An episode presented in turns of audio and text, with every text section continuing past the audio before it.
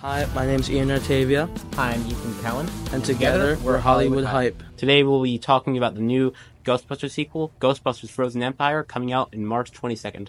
Like stated before, this movie is a direct sequel to Ghostbusters Afterlife, which had a 64% on Rotten Tomato, but it did have a 94% audience. So that means that the fans of the series did love and enjoy this movie. As a personal fan who grew up with these movies, I can confirm that is true. Ethan, I didn't really see Afterlife, so can you tell me some key things to look out for this new movie?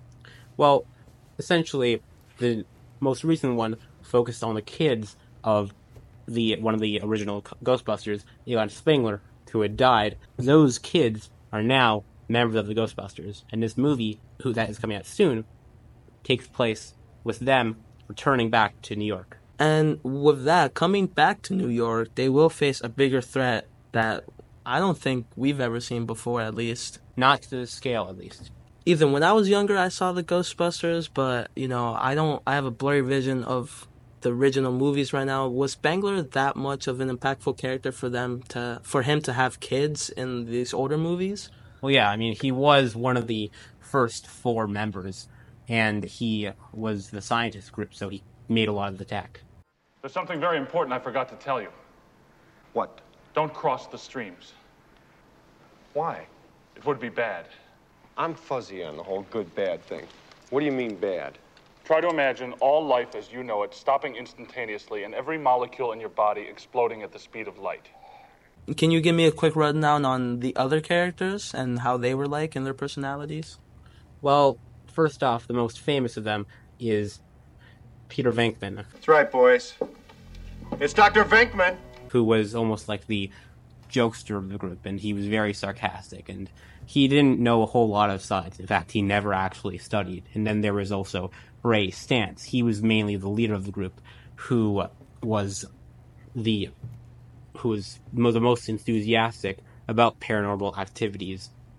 And then there was also Winston Zeddemore, who came into the Ghostbusters group after they had become famous. He was looking for a paycheck, and he's essentially much more ground down to earth in a view of the the the audience. And um, do you like that they're bringing back those three for the Frozen Empire? Yeah, I think it's great. I mean, the they we wouldn't really have the the Ghostbusters be success, as successful as it is without the great chemistry that those three once four had. You think it's different without Spangler? I think it is like there's not.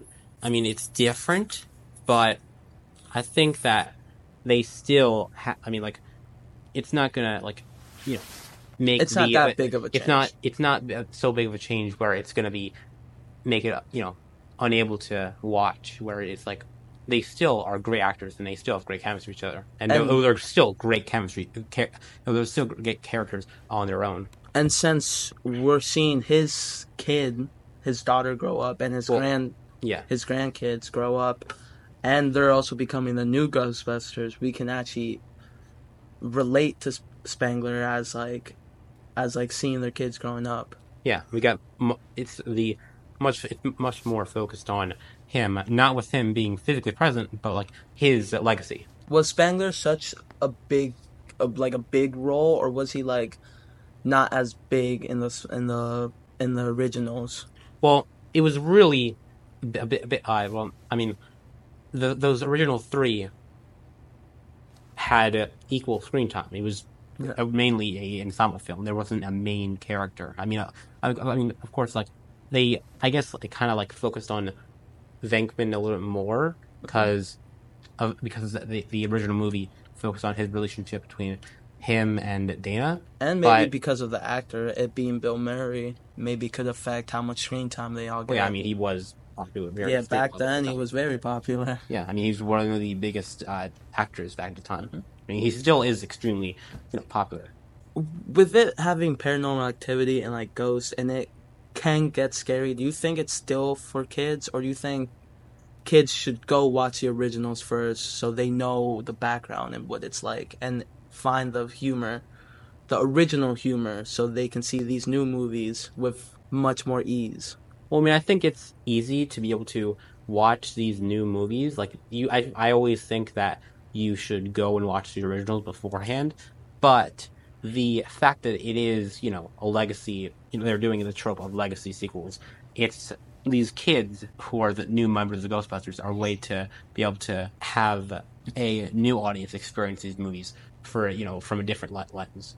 Ethan, with them bringing back the original cast for the, the new movie, do you think they should bring back the 2016 female cast, or do you think that should stay? Like, well, down? the thing is that it's it's not really possible to do that anymore because the thing is that Ghostbusters Afterlife made that movie irrelevant, and they it essentially wiped that movie from the the canon, considering how it mentioned that there hasn't been a ghost sighting in 30 years since since the beginning of the last movie. I well, Ethan, I think that wraps up the podcast for us. Will will you be seeing the movie March twenty second? Well, you know me, I'm a fan. I already got my proton pack ready. Oh, I can uh, hell yeah, I'm gonna see it. I can see that, Ethan. Yeah, I'll probably be seeing it too. I think I gotta see the originals first beforehand. I definitely recommend it. I'm Ian Artavia, and I'm Ethan Cowan, and together we're Hollywood, Hollywood Hype. Hype.